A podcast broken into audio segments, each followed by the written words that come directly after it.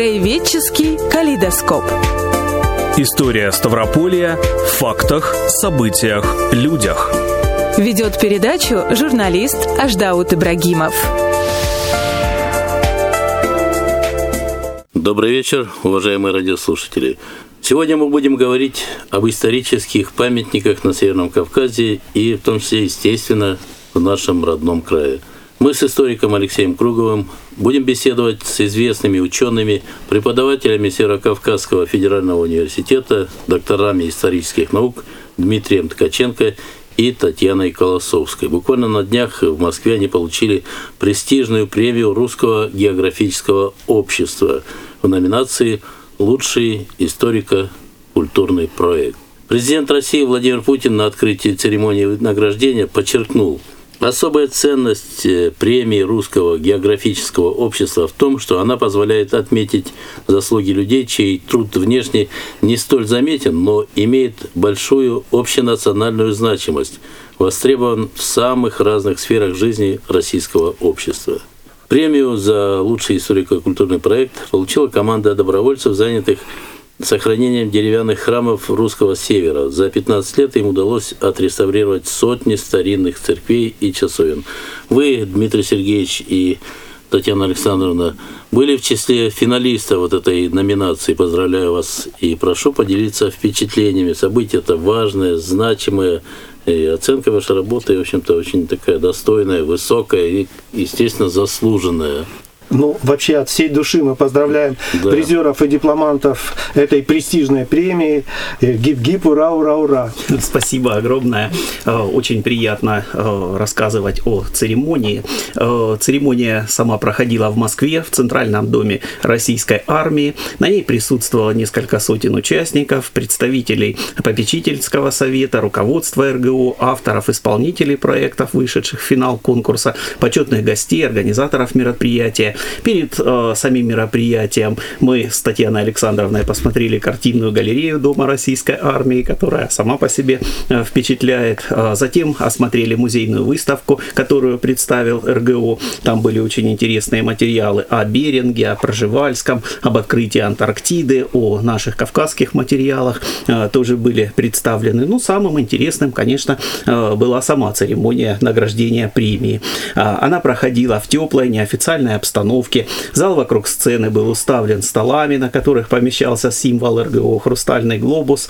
А, вокруг столов рассаживались финалисты премии, почетные гости. Все было очень торжественно, но и одновременно достаточно непринужденно.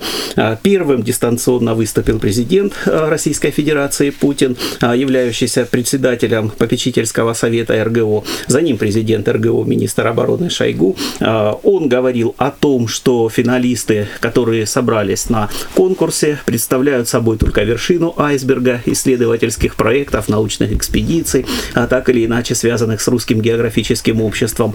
Он отметил, что люди, которые занимаются этим, реализуют свои проекты не за деньги, не по приказу, не по принуждению, а по глубинному движению души, и что все представленные на конкурсе проекты делают нашу жизнь ярче и интересней. Эмоций, конечно, было море по той причине, что... Ну, волнительное событие, конечно, ну да, дамы, конечно, особо волновались, да? Да, да безусловно, как да. Пережили, пережили это Спасибо событие. большое, да, что пригласили и дали возможность поделиться своими э, впечатлениями, эмоциями. Э, действительно, мы встретились с людьми, которых наш президент в своем приветствии назвал настоящими подвижниками. Это экологи, краеведы, археологи, поисковики, люди э, разных профессии. И, конечно, я не могу не заметить, что участие в столь знаковом мероприятии, в церемонии вручения премии РГО для нас стало возможно благодаря поддержке в том числе и руководства Северокавказского федерального университета, где мы работаем, вот, благодаря ректору Дмитрию Николаевичу Беспалову в столь сложное время была организована наша поездка Вы в Москву. Да, да, да, да. а, впервые. конкурсе. Вот, и еще в связи с этим хотела бы отметить особую роль, которую сыграла в проекте а, директор гуманитарного института Марина Евгеньевна Колесникова, она же заведующая кафедрой истории России, которая, собственно, нас и а, подтолкнула к тому, что мы, мы подали заявку на участие в конкурсе и, как показало Ну, дальнейшее спасибо им, развитие молодцы, событий. хорошо да. они сделали, что вас Верно, да. направили. Да, за- награду, чтобы получили. Безусловно, Э, Ну, да. а теперь непосредственно переходим к вашей исследовательской работе. Ну, вот Я- э, ваш коллега, историк э, Да. Алексей Кругов. Я да, знаю, что эту деле. премию присуждают один раз в два года за самые яркие э, проекты, причем проекты в восьми номинациях э, э, о природе, о культуре, этнографии, истории России. И вот э, премия Русского географического общества – это награда за вас блестящий научный труд, над которым вы, э, я знаю, работали несколько лет, э, работали серьезно, профессионально, у вас вышли э, десятки научных статей на эту тему. И э, за что непосредственно вас наградили? Я знаю, что вот написали несколько монографий, одна из них называется «Военно-политическая история Северного Кавказа в 16-19 веках», и другая «Российские историко-культурные памятники 19 начала 20 века на Северном Кавказе». Меня, лично меня, очень заинтересовала виртуальная энциклопедия памятников, которую вы создали. Э, Я считаю, что это тоже очень важный труд. И э, но дает ли эта энциклопедия целостное мультимедийное представление о памятниках Северного Кавказа? Вот расскажите об этом. Конечно, целью нашего проекта было сохранить э, то утраченное историко-культурное наследие, которое когда-то существовало в нашем регионе, в Северном Кавказе, но в силу военно-политических событий начала 20 века оказалось уничтоженным или э, утраченным. Э, до революции достаточно большое количество памятников э, находилось на Северном Кавказе. В основном они были связаны с военно-политическим прошлым. Людям того времени важно было помнить о тяжелых временах присоединения региона к Российской империи. Были памятники, которые находились по границам а, Русского Кавказа, своеобразные такие маркеры а, Российского Кавказа, говорящие о том, что а, границы России проходят по тем местам, где лежат кости убитых солдат в турецких и иранских конфликтах. Любой монумент, в общем-то, нес своеобразное послание, которое было важно для людей, которые строили этот памятник. Они говорили о героизме, самоотверженности а, солдат, о силе и славе и мощи российского государства.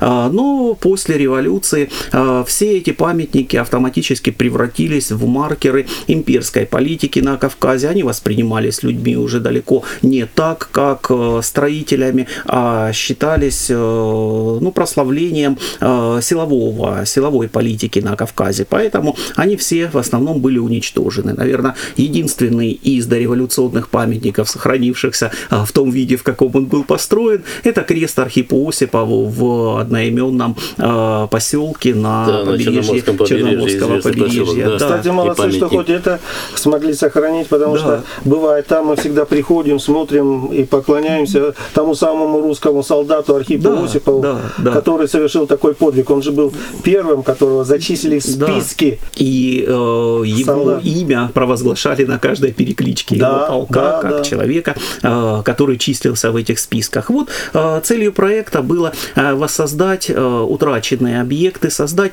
виртуальные трехмерные модели тех памятников, которые были утрачены и которые не были восстановлены. Мы знаем, что часть памятников была реставрирована в начале 21 века, такие как наша триумфальная арка, такие как памятник Екатерине II в Краснодаре. Но, в общем-то, львиная доля объектов так и осталась э, утраченной и позабытой. К сожалению. К Ну и сожалению. то, что вы делаете, это благородное, благодарное дело. да? Они восстановили Сохранение и памятников виртуально. памяти.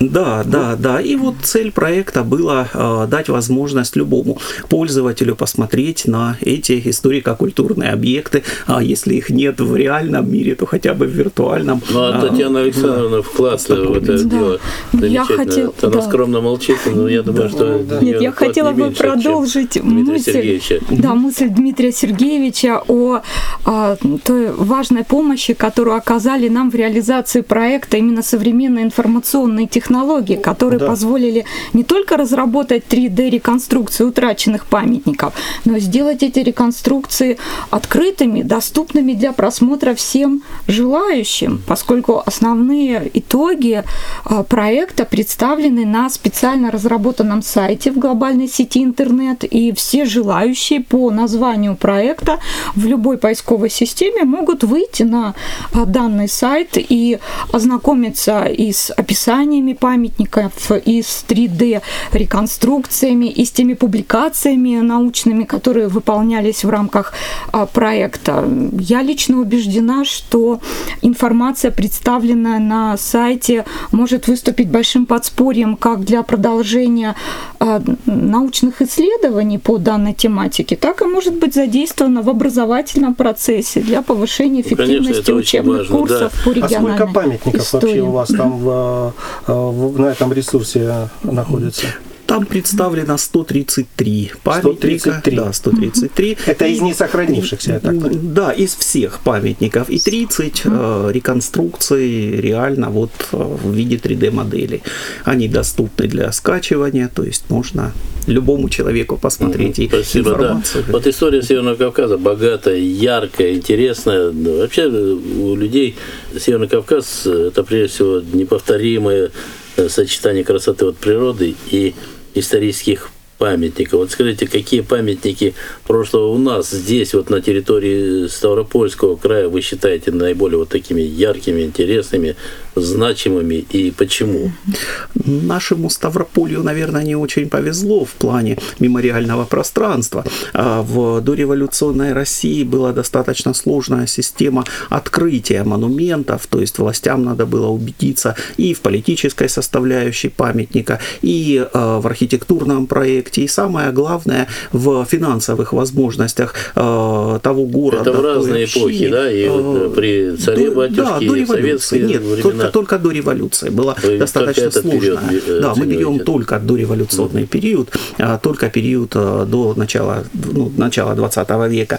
А, И а, в нашем Ставрополье, к сожалению, наверное, только наш город Ставрополь из Ставропольской губернии отвечал жестким имперским требованиям, и поэтому основные памятники были сосредоточены здесь. Ну, а Это- кавказские минеральные воды? Кавказские минеральные воды тоже, а, но они входили в Терскую область, они были не Ставропольской губернии, Да, административно принадлежали к другому. И а, там, конечно, тоже, да, из, если брать вот а, наше нынешнее Ставрополье.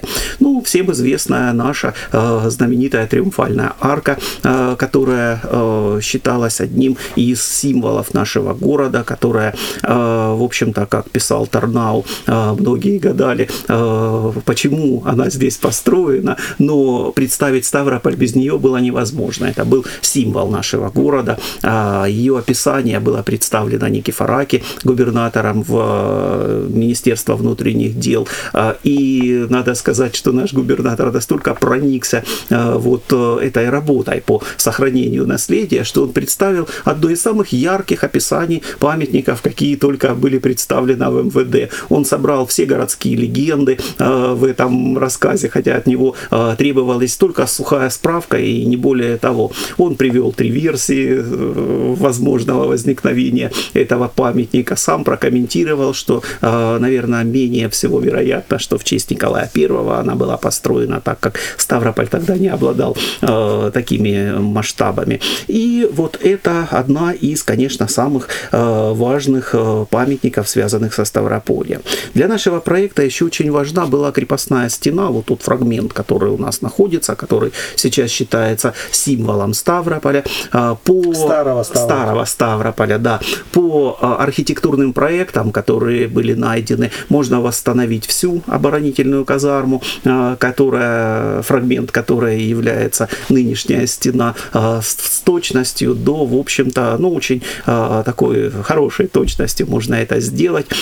И сразу возникает вопрос о том, что вот стена как памятник, она более представительная, более интересная, более оригинальная для потомков, чем само оборонительное сооружение, которое было ну, стандартной такой типовой оборонительной казармой своего времени. А как вы думаете, можно ли вообще сейчас вот реконструировать на Комсомольской горке действительно вот ту реально... Я думаю, что вполне возможно. Но это будет уже новодел, Это будет да? новодел, да, в любом случае новодел, да. А, можно и в виртуальном мире воссоздать один в один все пространство Ставропольской горки. Ну, 10 даже, гектаров. Да, извините, 10 все... гектаров. И возникнет больная проблема, связанная с 3D-реконструкциями, ну, о том, что пользователю придется затратить ровно столько же времени, сколько в реальном мире на осмотр и то, чтобы обойти это все. Хотя у нас есть работы про Зрителева, который описывал а, те артефакты, которые на его время сохранились. А, он даже пытался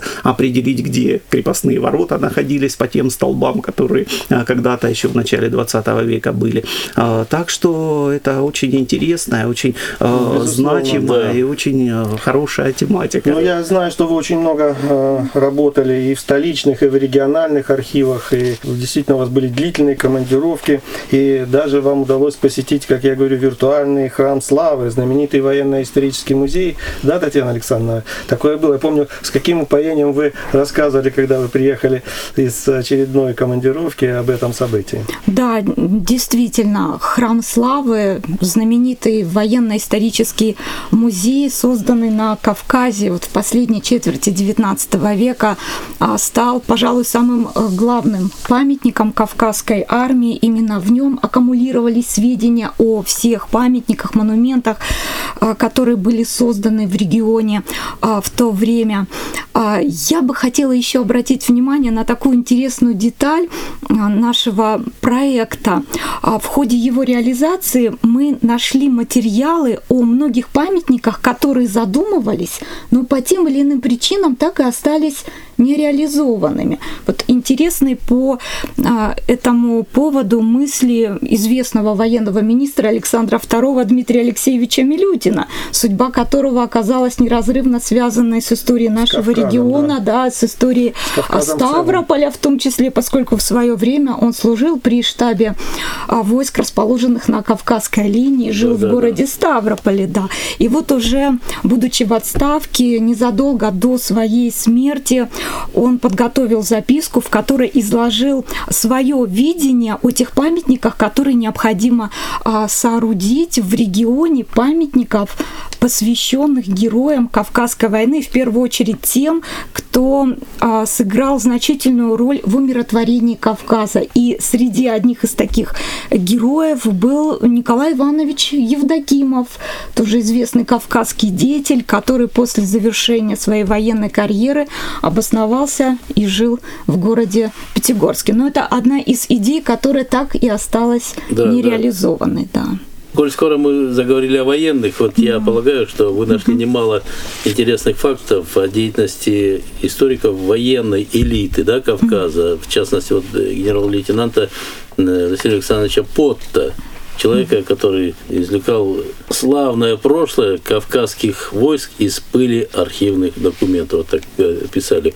Об этом вы, Татьяна Александровна, написали в своей монографии «История кавказского военно-исторического отдела в лицах. Книга вышла в прошлом году. Тиражом, к сожалению, всего 300 экземпляров. Э, поэтому, ну, не все, конечно, читали это замечательное произведение, а жаль, очень интересная работа.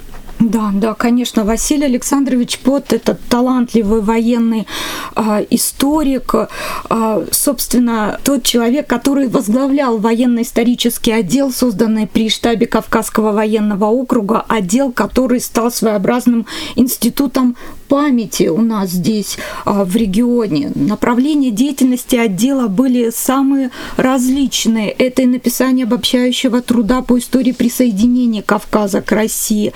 Это и публикация документов по военно-политической проблематике. 32 тома кавказских сборников издал отдел, это материалы. Громадная да, работа просто, колоссальная. Громад, громадная работа, и надо отметить, что с этими сборниками а, мы сейчас с вами без труда можем ознакомиться благодаря их а, сохранности.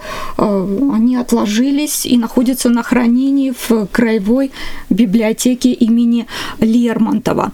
Кроме того, что Пота написал свое грандиозное произведение «Кавказская война» в отдельных очерках, эпизодах и легендах, а также внес свой вклад в изучение истории Терского казачьего войска, Пота еще и впервые систематизировал информацию о всех памятниках, которые были созданы а, в регионе к началу 20-го столетия. И э, это, это и есть, собственно говоря, один из тех гигантов, гигантов на плечах которых выстраивался в дальнейшем да, один и из наш самых проект. известных да. историков э, да. Кавказа. Кстати, вот мы своим ветеранам Э, памятные какие-то даты дарили сборник вот такой замечательный. Там несколько томов да, было издано, я сейчас не помню в каком году. Очень ценный и хороший подарок, конечно, для ветеранов, но я хотел бы задать, а кто вот из региональных историков э, прошлого помог вам в вашей исследовательской работе?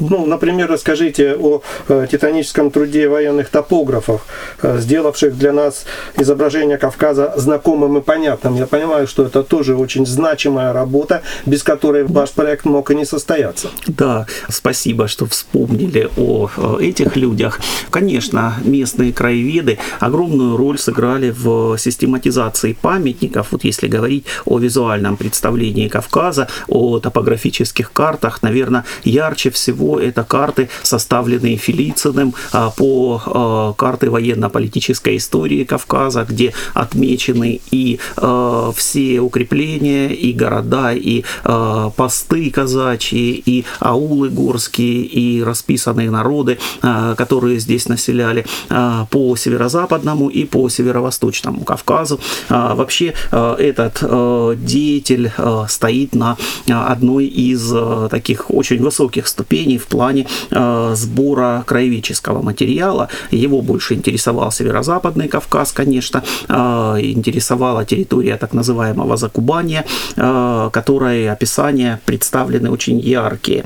Э, Филицин э, работал редактором кубанских областных ведомостей, в которых печатал большое количество самых разнообразных заметок от э, топографии Кубани э, до описания дольменов, археологических находок, которые а, были найдены. Сам Филицин вел раскопки на территории бывшей Черноморской береговой линии. Его очень интересовали укрепления, которые э, российские там находились. И он а, выдвинул даже такую идею а, превратить эти укрепления в некие такие историко-культурные комплексы. Наверное, тогда еще задумывались о развитии туризма на этих территориях. К сожалению, идея не была реализована. Единственный такой вот полумемориальный комплекс комплекс на э, территории Лазаревском возник вокруг э, руин оборонительных сооружений. Э, рядом находился памятник поручику Гавронскому.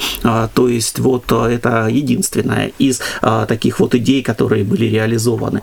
Ну и из краеведов, конечно, нельзя не вспомнить о нашем Ставропольском знаменитом краеведе Прозрителеве, который описывал и территорию Ставропольской крепости, и описывал руины города Маджары, и даже его работа носит очень знаковый характер, которая э, говорит о том, что необходимо сохранять памятники прошлого. А он обращался даже вот таким образом к потомкам. Конечно, без э, подобной работы, без подобных материалов, которые были собраны, систематизированы э, нашими предшественниками, наш бы проект, конечно, не состоялся. Да. Но он удался. Да, он удался. Спасибо, мы постарались ну его и представить. Как мало и плохо мы знаем свою историю, писал в начале XIX века выдающийся русский художник-баталист Василий Васильевич Верещагин. И как жестоко за это история учит нас. Мы с вами сегодня говорим об исторической памяти современников, но вы, Дмитрий Сергеевич, Татьяна Александровна, не только историки, исследователи, краеведы, но и педагоги. Преподаете в славном Северокавказском федеральном университете, работаете с молодежью самых разных национальностей. Насколько вот они знают историю Северного Кавказа, нашего Ставропольского края? То, насколько показывает опыт, последнее время у молодежи усиливается интерес к региональной истории, а, к истории своих регионов. А, последнее время издается большое количество а, разного рода учебных пособий, публикаций, связанных с изучением региональной истории. Алексей Иванович Кругов сам автор некоторых из этих публикаций, да, которые дело, конечно, до сих да, пор не да. утратили свою актуальность.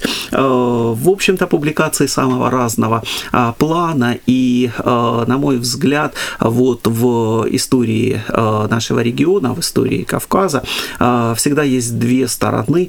У народов Кавказа и у Российской империи есть двоякий опыт, и опыт взаимной конфронтации, и опыт поиска взаимоприемлемых решений, опыт устройства общежития. Вот, на мой взгляд, в региональной истории нужно именно второй опыт, именно вот смотреть на то, как люди старались совместно жить на данной территории. Меня лично, конечно, как исследователя, как человека больше всего привлекают те личности, которые видели в жителях региона не врагов, а жителей, с которыми они будут строить общее государство, жить под одной крышей в одном и том же доме. А многим из них были поставлены памятники в дореволюционной России. И, конечно, в общем-то, именно на эту сторону региональной истории и преподавания ее хотелось бы обратить основное внимание. Татьяна Александровна. Да, действительно,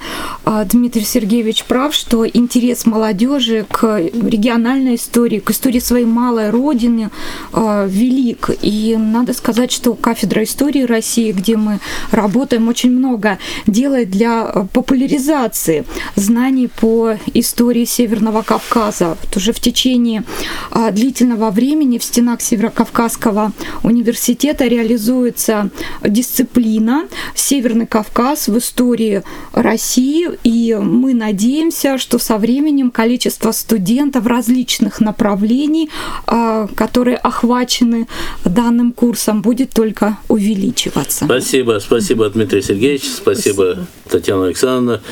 Наша передача подошла к концу. Благодарю вас еще раз. Э, уверен, что наш рассказ был интересен э, слушателям. Надеюсь, что это не последняя наша с вами встреча. Успехов вам! Спасибо. Спасибо большое. Еще раз поздравляем призеров Русского да. географического общества. Вы молодцы, так держать. Я думаю, что когда-нибудь вы получите и золотую медаль. У вас да, есть дай Бог, чтобы все, так все возможности да. для этого. Есть к чему стремиться, да. Прощаемся Спасибо, с вами, да. уважаемые радиослушатели, на неделю. Встретимся на маяке в следующую пятницу, как всегда, в 20 часов 5 минут. Всего вам доброго. До свидания. Краеведческий калейдоскоп. История Ставрополья в фактах, событиях, людях. Ведет передачу журналист Аждаут Ибрагимов.